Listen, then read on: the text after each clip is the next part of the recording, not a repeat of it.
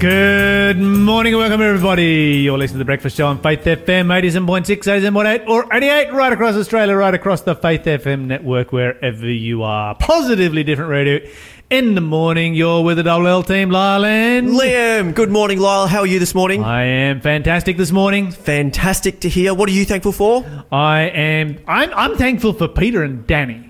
Oh, yes. Let me tell you about Peter and Danny. Peter and Danny were on here yesterday. They're doing a weekly show in the afternoons between 3:30 and 5:30 every afternoon and they just came on. They just came straight out of the gate as it were, smashed the program. They were doing an amazing job and of course this afternoon at that same time slot we have Robbie uh, this afternoon. So it's a going to be of amazing. great uh, presenters. First class presenters Absolutely. right there. Yeah.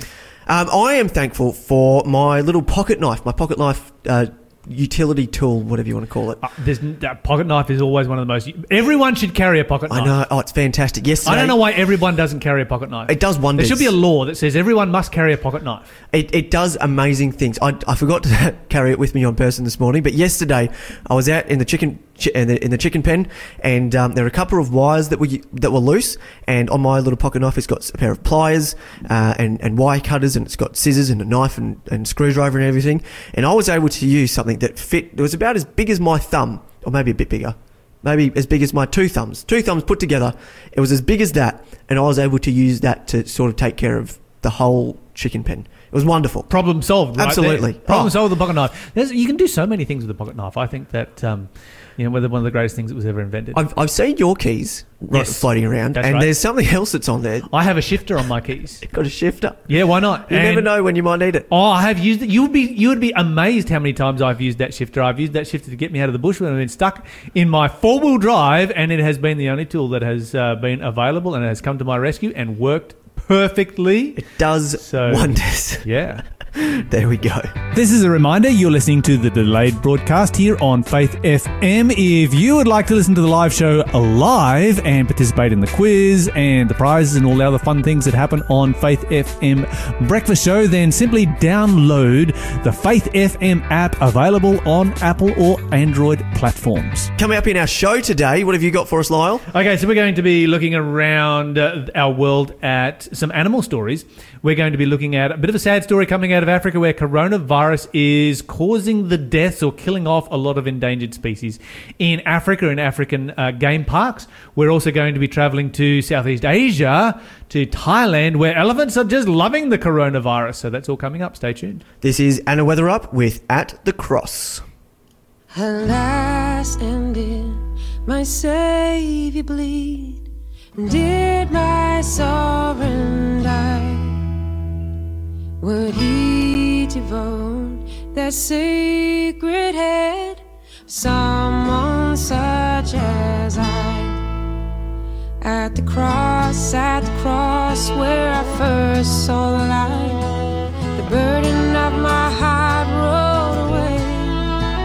And it was there by faith I received my sight.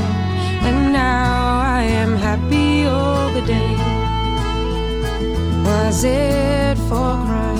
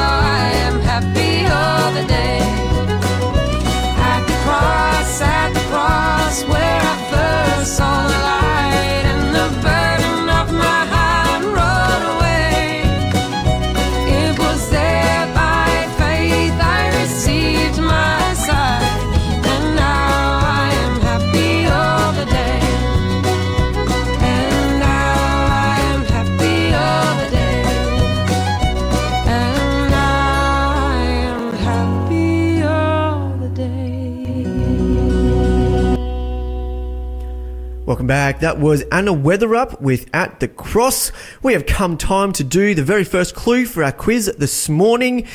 It is a Who Am I? So, this is an angel of the Lord appeared to my mother and said, You are sterile and childless, but you are going to conceive and have a son. Lyle looks a little bit clueless there, not too sure. No, no, that is not it. So Lyle does not yet have the answer, which means that the double prize is still up for grabs. So if you think you know what the answer is, you can give us a call at 1-800 324 843 or you can send us a text at 0491 064. And if you are the first person to get to guess the correct answer this morning, we will be sending you a copy of God's Love for Man by Ellen White. So again, number 1-800 324 843 or you can send us a text. You can send us a text at 0491 Okay, so I'm going to jump in with some uh, positively different news right now while uh, Liam jumps on to see if he can sort out a bit of a technical issue right here. This is a story that just tickles my fancy. Liam, I am going to ask you one quick question. Uh-huh. How old were you when you learned to drive? I, I was. Look, I learned officially when I was 16, but I did begin to get the idea when I was 14. Okay. So I learnt to drive when I was eight, which was kind of cool. Big, and that's kind of how you know kids that grow up in the country learn, you know, very very young like that.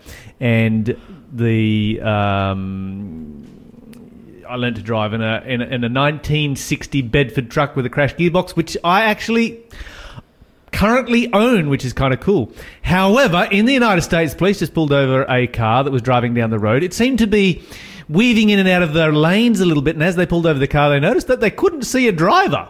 Which was unusual, and when they walked up to the car, there was a kid behind the wheel, and they asked him how old he was. He was five. They asked him where he was going, and by the way, he pulled over quite neatly to the curb when they flashed their lights. He was five, and they asked him where he was going, and he said he was going to California. They asked him why he was going to California because that's fifteen hundred kilometers away, and he said he was going to buy, going there to buy a Lamborghini. So they asked him how much money he had, and he had three dollars in his pocket. He'd raided his piggy bank, he'd collected his three dollars, and he was off to California. And by the way, he was heading the right direction. What a champion. He was he was navigating correctly. He was heading the right way. He wasn't that far from home, but uh, he, he wasn't lost. He was just on his way to California to buy a Lambo for three bucks. Good on him. I'm just like this. This kid's my hero. You know, I, I want to. Uh, yeah, I want to see. I want. I want to follow his driving career. Here we've got our next uh, Formula One racer um, who has just sort of appeared on the scene. Let's uh, see where he goes from here. I'm a big uh, advocate for teaching children to drive. I think that um, all children should learn to drive at a young age in a paddock, um, in a supervised environment. I think that it gives them great skills so that when they do come to get their license, they don't become idiots on the road. Indeed. Um, you find a lot of uh, kids that have all this pent up desire to drive rather than it being a normal thing. And so when they do get their license, they just do stupid things. And uh, yeah, my kids started to drive, I guess, around the age of eight or nine or ten or something or other when I bought them their first car.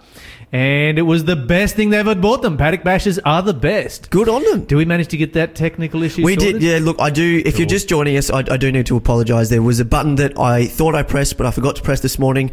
But it is now pressed. Now pressed. So it, ideally, it should be working for everybody. Good. Well, that was my positively different news. What have you got for us? Uh, this morning, I'm going to give you a piece of paper, okay? Uh, and I want you to see if you can read what that says. Okay. Okay, I know whose name it is, Can- but I don't. I, I have been looking the, for the correct pronunciation for this.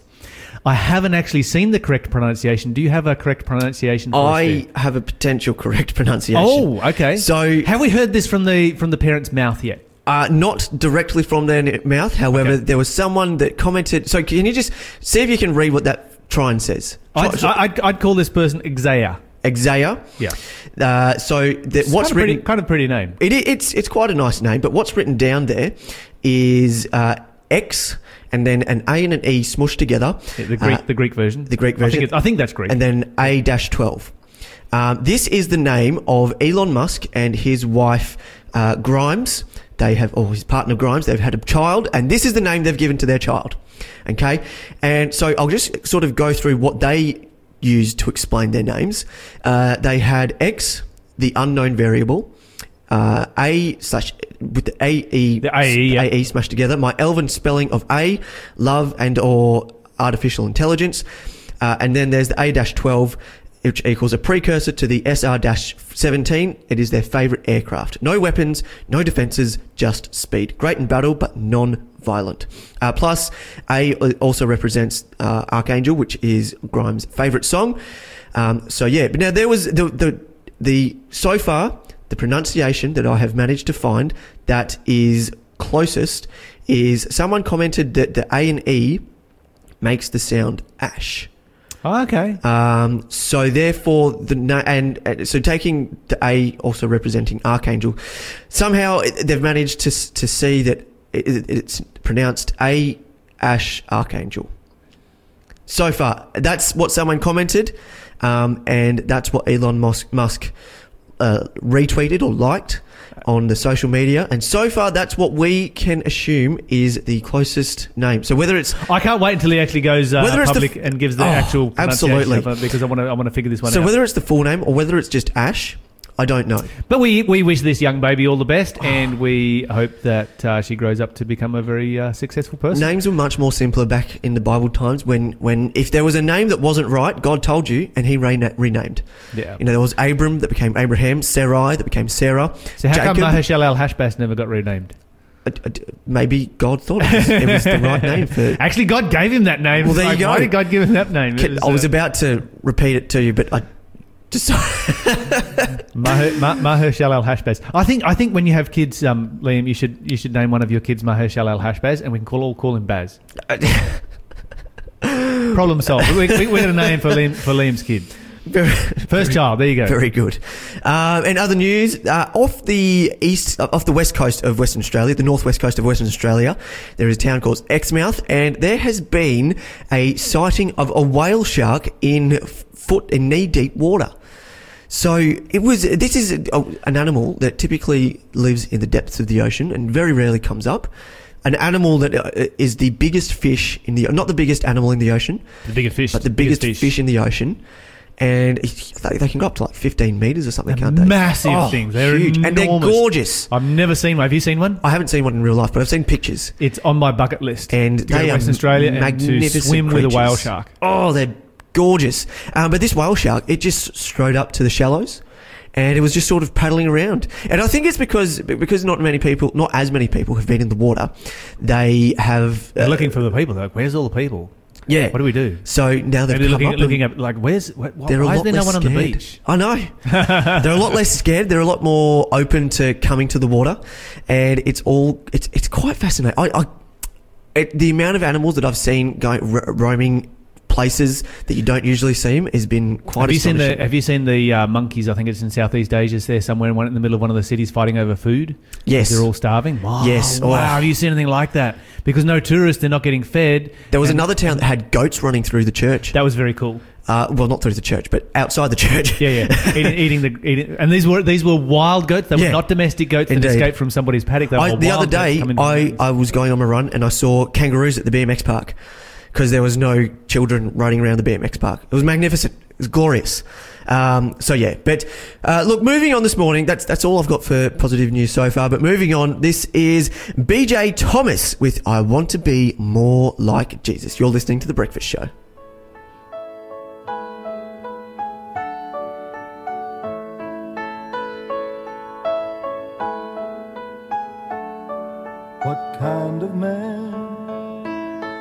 Would wash men's feet, get pushed around, and turn the other cheek? I wanna be more like him every day, in every way. So little time he took for himself. He was more concerned I wanna be more like you. Every day,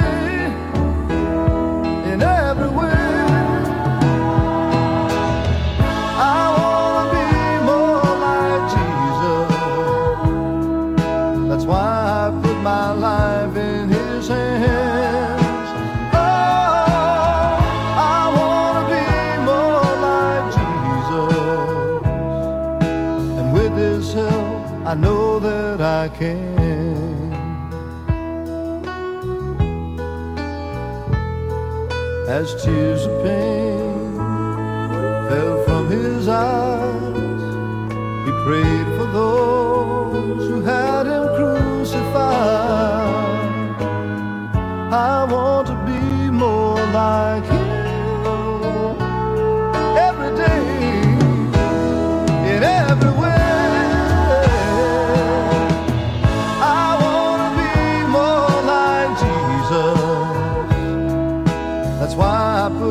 my life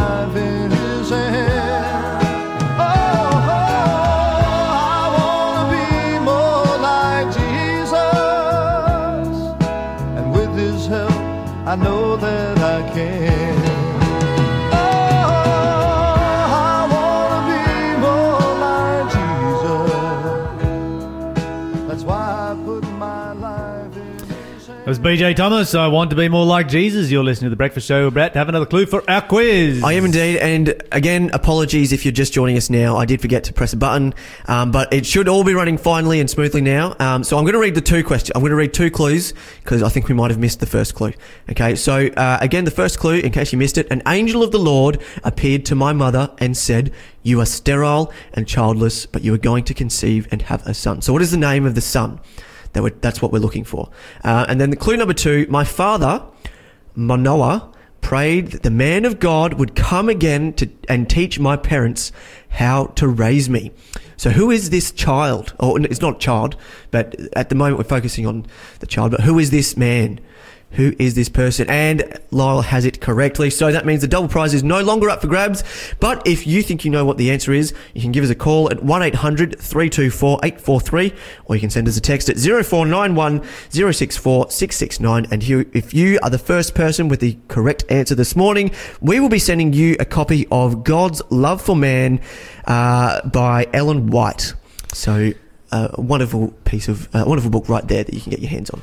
Okay, so there are a number of threatened species in Africa at the moment, right now, that are under increasing threat as a result of the coronavirus. In fact, in kind of a way, there are a bunch of animals that are being killed off by coronavirus, and you might be wondering, well, how is that taking place? Well, the first impact that is being felt uh, in that continent right now is the drop in income to the various charities that uh, support Africa. And of course, some of those charities are there to support species that are at risk and particularly to support the guards who patrol the, the national parks to protect them from hunters. And so there's no longer any money to fund the uh, the armed patrols to go out and to protect these particular species, which means that it has kind of become open season for people who want to go poaching because there's nobody looking after the animals. And at the same time, you have a tremendous loss of income because every nation in the world is struggling right now with a tremendous loss of income because of the coronavirus. And so you've got people who are on the point of starvation, and when they're at a point of starvation, they will kill and eat whatever they can to stay alive. It's kind of a natural human thing to do. And so you've got this twin hit that is hitting Africa right now, and particularly hitting threatened species over there, where there is millions of dollars in aid that is no longer going to those countries. There is obviously millions of dollars that is being ripped out of their economies. People are starving, and so they are eating animals, and you have nobody to protect those animals in the national parks. Or we should say, a much reduced capacity to be able to protect those animals. So, yeah, a bit of a, an unseen consequence of the coronavirus and how it is affecting our world right now. Uh, on the other side of the world, you have something taking place that is probably better news and even more interesting. And if you go to the country of Thailand, you find that a whole bunch of the elephants in Thailand have been told to pack up their trunks and head bush. Really? Indeed. And so there's about uh, you just you just got you saw what I did there. I did indeed. My dad joke for the day. I thought it was awesome. It was very good. Uh, but anyway, so basically, what's happening is that you've got about 2,000 domestic elephants uh, in Thailand, and uh, of course, they are eating about 300 kilos, 600 pounds of food per day. A lot of the elephant farms are no longer able to support them because there's no tourists, because it's primarily uh, driven by tourism. And so they've got to find a way to keep these elephants alive. And so what they've decided to do is to send them bush, Really? let them go, and let them forage for themselves. The problem is, in most of the areas where elephants are kept, there's actually not that much bush where they can find a suitable home without doing you know tremendous destruction. And so what they've done is they've just simply climbed on their backs and walked them about 150 kilometers north.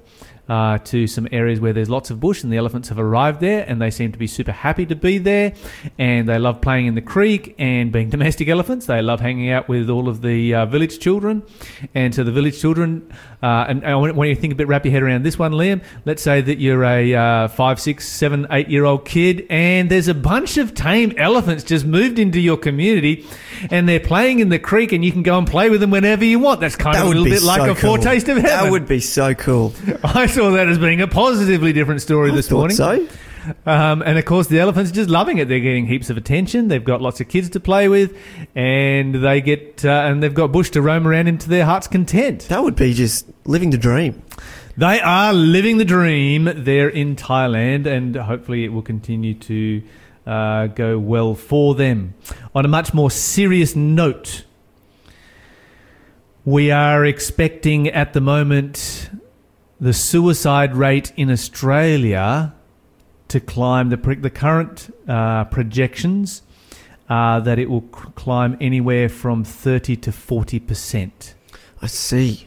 So Lifeline has experienced a 25% increase in calls since the lockdown began. Beyond Blue has in, has uh, experienced a 40% increase in calls.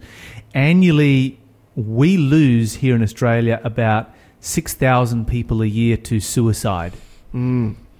Um, so far, we've lost around uh, just a little, a little under 100 people to the coronavirus, and under current projections, um, we're expecting to lose somewhere between 1,500 to 2,500 people from suicide as a result of the effects of coronavirus. That's just, it's not a statistic that you want to be hearing, is it? No, this is a really serious thing, and this is something that's been concerning me for quite some time.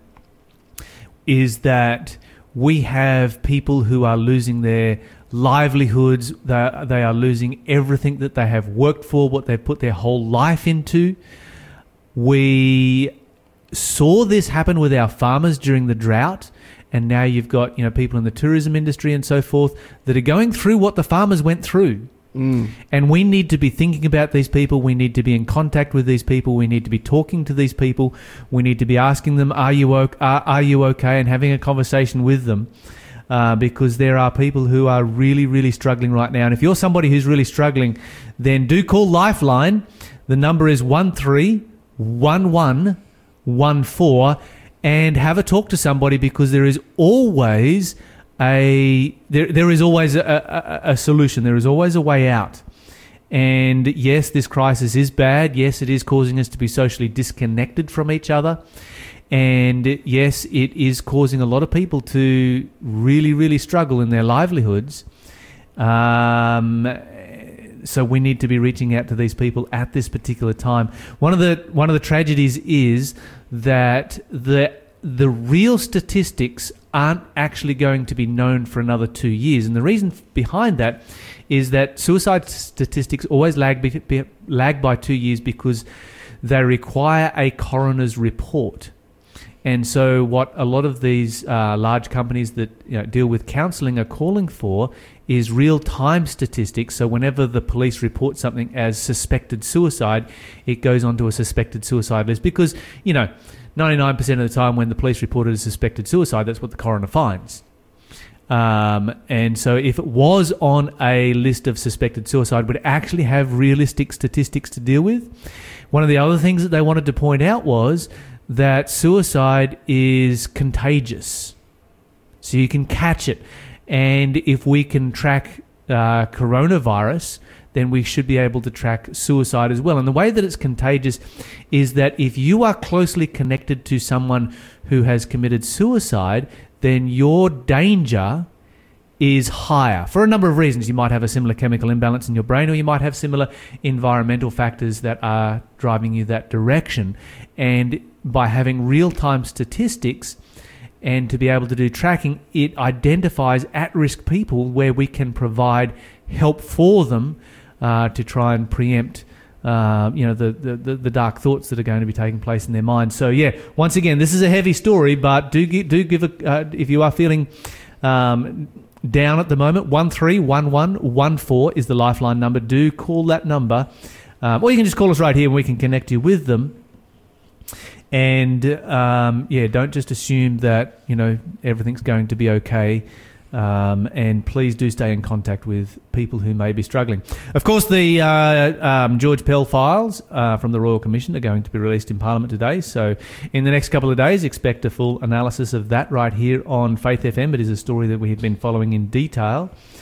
And while we're dealing with signs of the times, we notice that Darwin just got hit by an earthquake um, coming out of Timor, out of the Timor Sea, has been rocking Darwin. So, yeah. Anyway, we're going to move on. This is Lucy Simpson Maynard. Restore us, Lord God Almighty.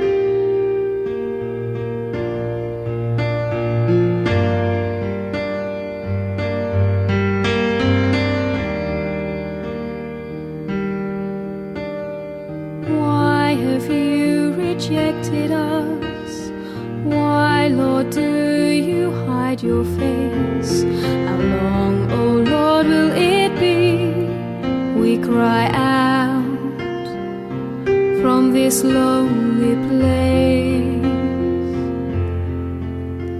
You've put us in the darkest depths. Lord,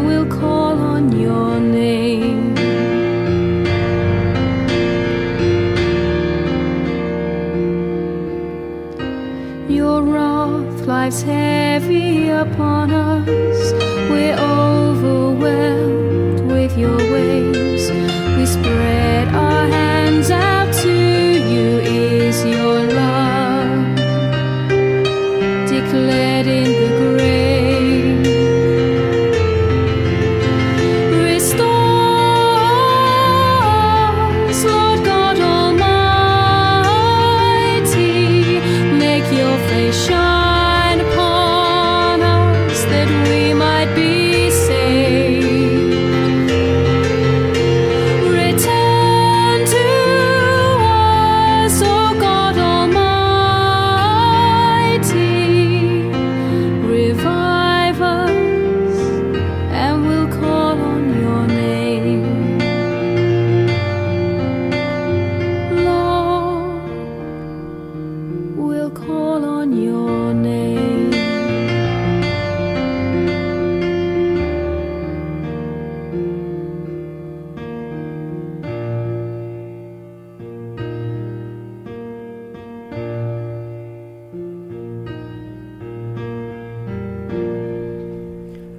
Lucy Simpson Maynard with Restore Us, Lord God Almighty. Welcome back to the Breakfast Show.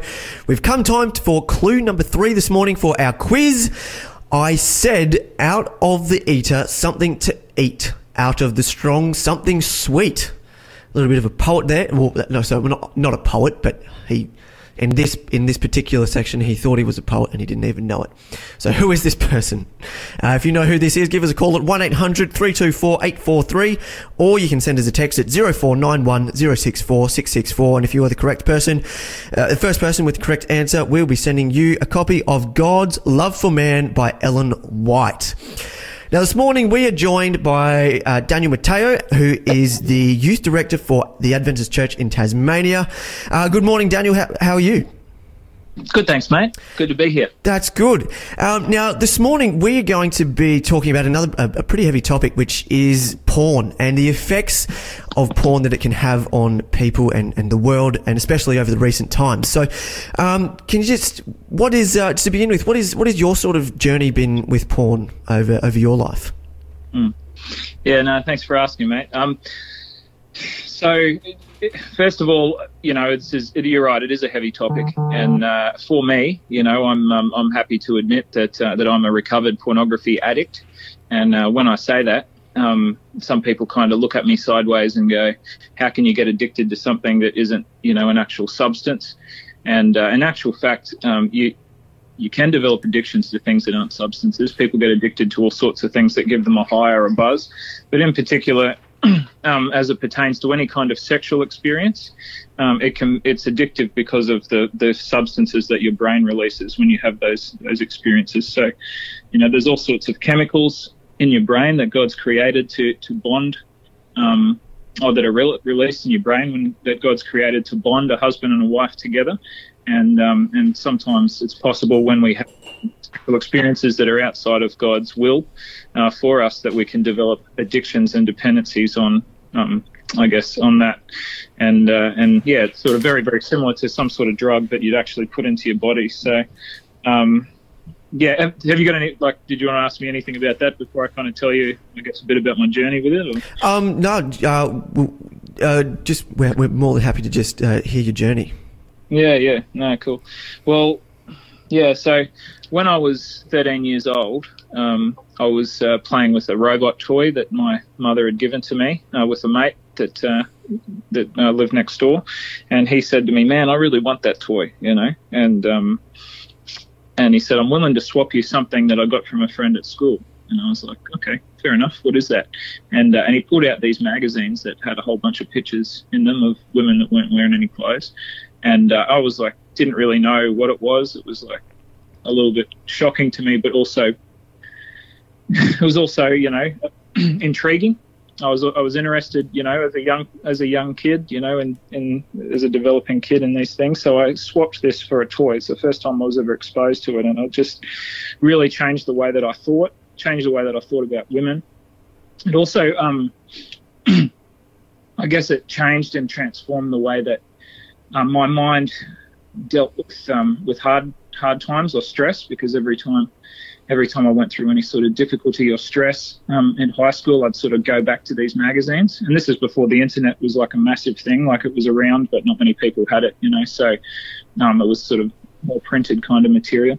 But particularly when I joined the army, um, I found that porn was everywhere. But um, when they uh, sent me on operations, I, uh, I went through a bit of a traumatic sort of experience where, oh, you well, not only was I kind of constantly you know, a little bit afraid about the external situation. I was experiencing some um, some targeted, well, what you might call workplace bullying, what we call in the army bastardization from a, from an immediate superior, and sort of this idea of never feeling safe. You know, he made kind of death threats a couple of times, and and uh, this idea of never feeling safe kind of led me to really internalize my pain, and I felt like I focused it all instead of turning it to God. I sort of focused on on a, on a what I felt was an escape, and that's when my addiction was really solidified. So it got to the point where if pornography said jump, I jumped. That was it. You know, once I got that feeling when my blood was running and my mouth was watering, um, I just uh, I just couldn't say no. So it just controlled my whole life. Yeah, mm.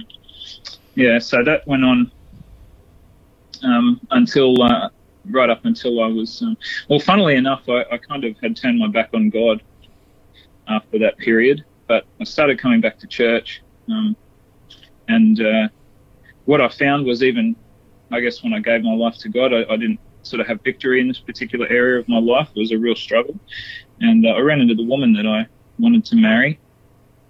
And, uh, and God sort of spoke to me and said, you know, are you're really going to let this woman marry you without telling her what you really are. And, uh, and so at that point, you know, we had an internet connection and everything. And, uh, and I, with a lot of shame, uh, told her that you know I had this problem and I couldn't seem to get past it. And uh, yeah, she insisted on looking at my browser history, which was yeah pretty much the most shameful moment of my whole life. Um, I'm not really sure why she chose to sort of go through with a wedding after that, but um, yeah, she did. And uh, I, I sort of started a bit of a battle in myself. Um, I read a book uh, by uh, by an Adventist pastor named Bernie Anderson called Breaking the Silence, and in that book, I, for the first time ever, I got the sense that maybe it was possible to overcome this thing. I'd, I'd somewhat got comfortable with the idea of the ups and the downs, you know, like you go okay for a while and then you fall, and I sort of thought that that was just the way that it had to be, basically for always.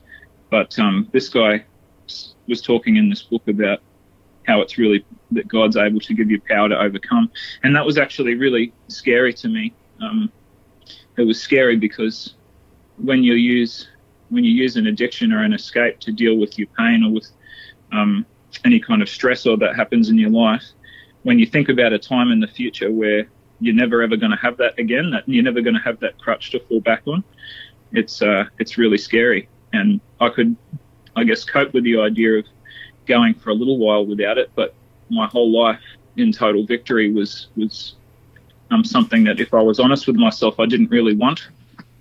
So, uh, so I had to start praying this prayer: Don't, um, Lord, I don't want to win, but I want to want to win. So I need you to change me so that I want to want to win, and um, and and you know if you'll do that, then I'll be yours. And so going through these this kind of time when my wife became my accountability partner and God became my power and my strength. What's funny is when you make a decision that you're really going to beat this thing, is that the enemy throws everything that he can at you. And um, at that time, I was I'd got out of the army and I was in the security industry, and I was working at a tradies office um, um, on a Sunday. I'd do, be doing, I'd do 12 hours of overtime in this tradies office, um, you know, just like, just being there so it didn't get broken into. They didn't flog their tools or whatever.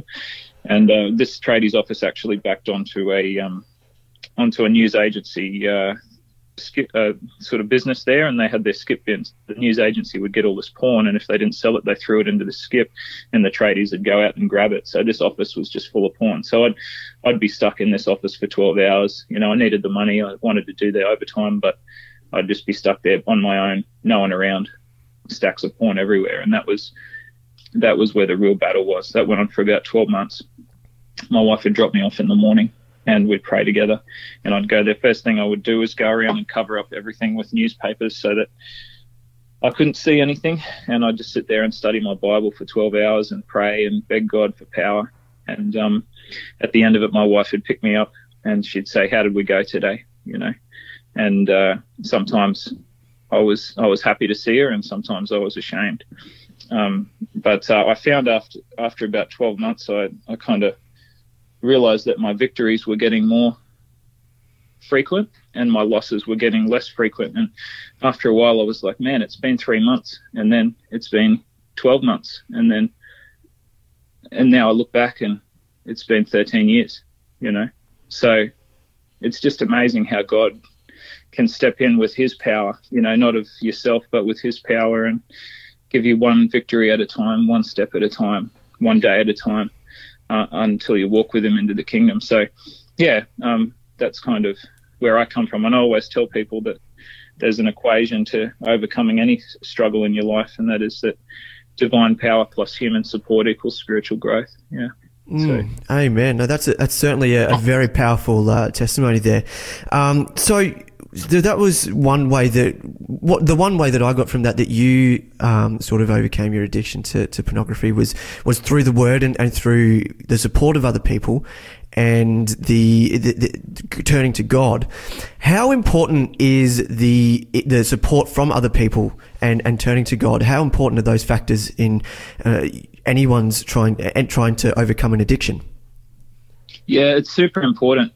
um, one of the things that yeah, that I think is a really important step towards overcoming really anything. And you know, it's it's very true, particularly in these times of um, I guess social isolation, that we're it's natural for us to turn because of boredom. You know, we've got less things to entertain our time that we're going to be turning more and more to addictions, perhaps that aren't substance based. You know, that are kind of like entertainment or um, you know, in this case, pornography based. So, um, but to admit that you've got a problem to actually take responsibility and say, you know, this is actually a problem for me is a lot of times half the battle. you know, one of the big, I guess, um, one of the big struggles or obstacles about addiction is that it deceives you into thinking that you're fine. Like you think that you've got it. You know, you think it's not a problem. Um, and to actually admit, you know what, this is negatively affecting my relationships. It's neg- negatively affecting my mind. It's ne- negatively affecting my pocket. I'm, I'm, I'm, my life is going backwards because of this thing in so many different ways. And to actually accept that reality and say, I have a problem, I need help, and to admit that to another person um, is really, really important and massive. You asked about human support, like to have an accountability partner, you know, somebody that's willing to be honest and ask you tough questions, you know, um, is, is super important because it gives you a consequence, you know, to your actions, which you don't necessarily have, um, or it, let's say isn't immediately obvious to you at other times. Yeah. Yeah, just a quick question there, uh, Daniel. Not sure whether uh, okay, if you, ho- hopefully you can hear me all right on on the system, but the question that I've got in my mind is, as as Christians, we understand that pornography is wrong. Jesus said, you know, you should not lust. Um, however, from from a secular perspective, most people see pornography as being something that is entirely natural and normal. And so, how would you answer a secular person who says, "Well, what is actually wrong with porn? What is damaging about porn? Why would I want to give this up?" Well, you know, in, in actual fact, that what you just said there used to be the common belief, but just from pure pure experiential life has caused um, there to be a massive movement against pornography and and in the secular world. Um, and the reason is that people have just experienced that this destroys your life, this destroys your marriage, this destroys your your view of women. It destroys well, you know, and in case of women, your view of relationships. Um, it destroys your self-image. Um, there's so many different things, and so in actual fact, um, there's all sorts of secular movements that have nothing to do with God whatsoever that just um, that are trying to help people and support people towards freedom from this. And so let me let me put it this way. Um, I believe that um, that uh, as men, you know, um, biologically we have a little bit more testosterone than women, and as a result, there's a protective. I believe there's a protective role to being a man. You know, our, our job ought to be to protect and to respect women to whatever greater or lesser extent. And I um and you can't, no honest person can come to the content of pornography and say that this uplifts and this ennobles women. No honest person can, can come to the content of pornography and say this is something that empowers and this is somewhat something something that lifts women up to a level of equality and, and strength, you know. And so there's that level, right? The social justice level. Um, not to mention that you know the level of victimhood that takes place um, against the, the actors, and you don't have to do very much research to find out the the connection between pornography and human trafficking, right? But you know, just in terms of your, the personal impact on an individual, you know, the the destruction of their relationships, you know, the um, for men, you know, it leads to impotence often, you know, where sort of because a human relationship can't measure up to, um, I guess the um, the chemical thrill of uh, of what of the false uh, the false narrative that pornography pay, paints. What else? I could look, mate. I could sit here all day and tell you all of the negative impacts. Just the financial, hundred billion dollars US per year is the is the profit of the pornography industry worldwide, um, which, by the way, is the number that the UN has put on um, how how much it would cost to make sure there was no hungry children in the world. You know, so that's just the profit of the pornography industry. Um, we could end world hunger um, if we stopped doing that. Like, yeah. I mean, is that enough for you? Or? Yeah, no, that's that's fantastic. Um, now, one one question that I've got that I got, I'll be honest, it, I think I'm I'm guilty of this too. But pornography doesn't just come in the form of, of what is stereotypically pornography. There are many other different platforms of what could be classed as pornography, such as, you know, in movies, there are some movies that where, where nudity is seen and, and where there's sexual content. So what are some, what are some, uh, some telling signs that, that could tell someone that they could be addicted to uh, pornography when they might not realize it? Mm. Yeah, right. Well, how how does somebody know they're addicted if they if they don't if they can't realize it? That's the question. Well, yeah, right? that's that's true. Uh, or I guess maybe to put it differently, what what are some different what are some platforms of pornography that people may not realize? Mm, okay, I see what you're saying. Right.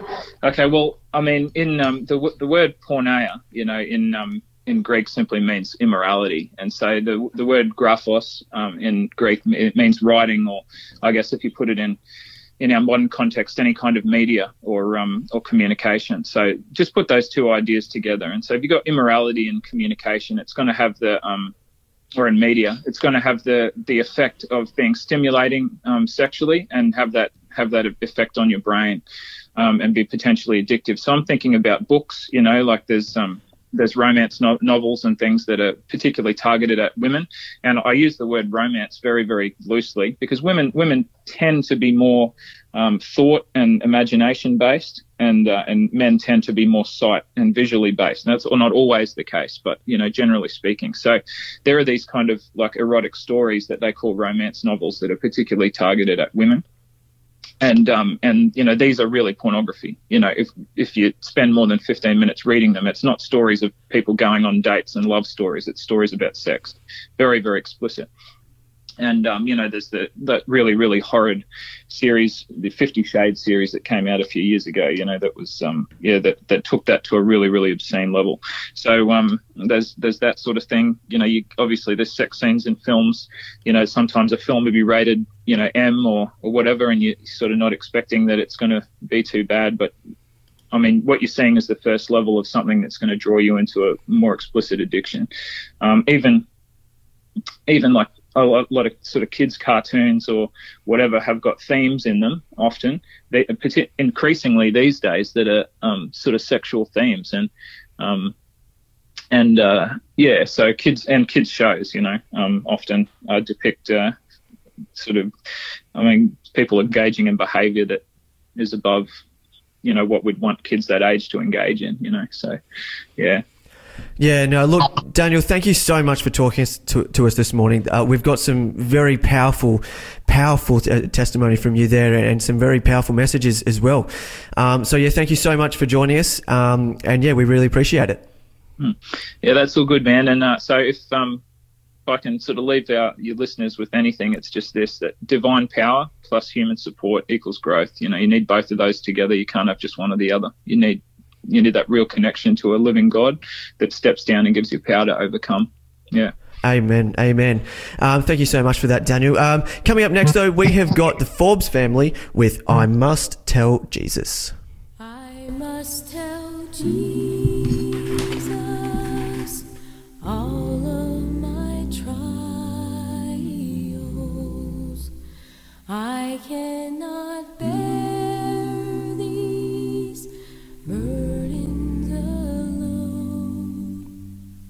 In my distress, He kindly will help me. He ever loves and cares for His own. I must tell Jesus.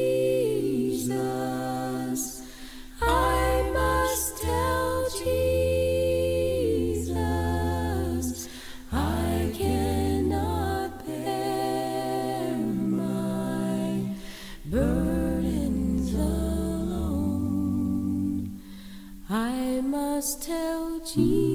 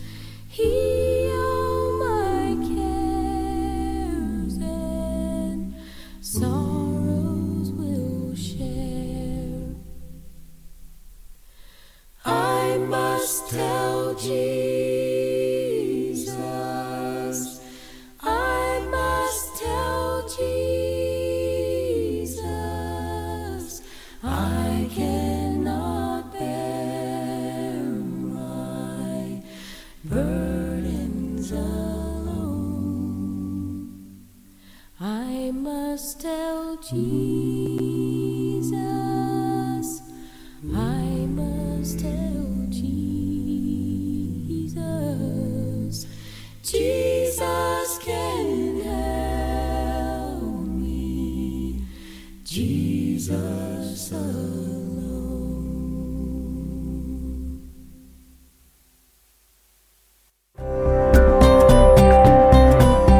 You're listening to Faith FM, positively different radio.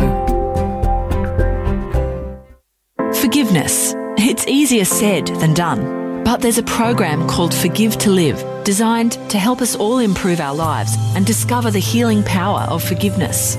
So if you're keen to take that first step, head to forgivetolive.org.au.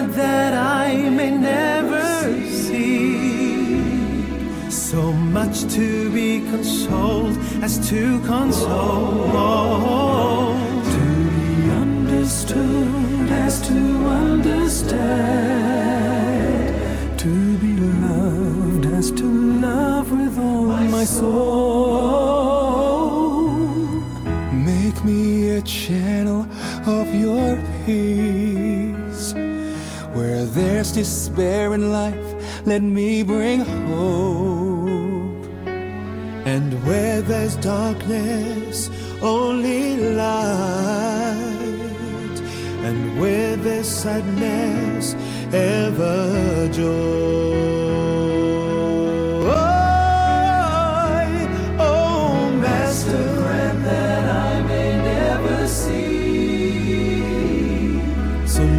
To be consoled as to console, to be understood as to understand, to be loved as to love with all my soul.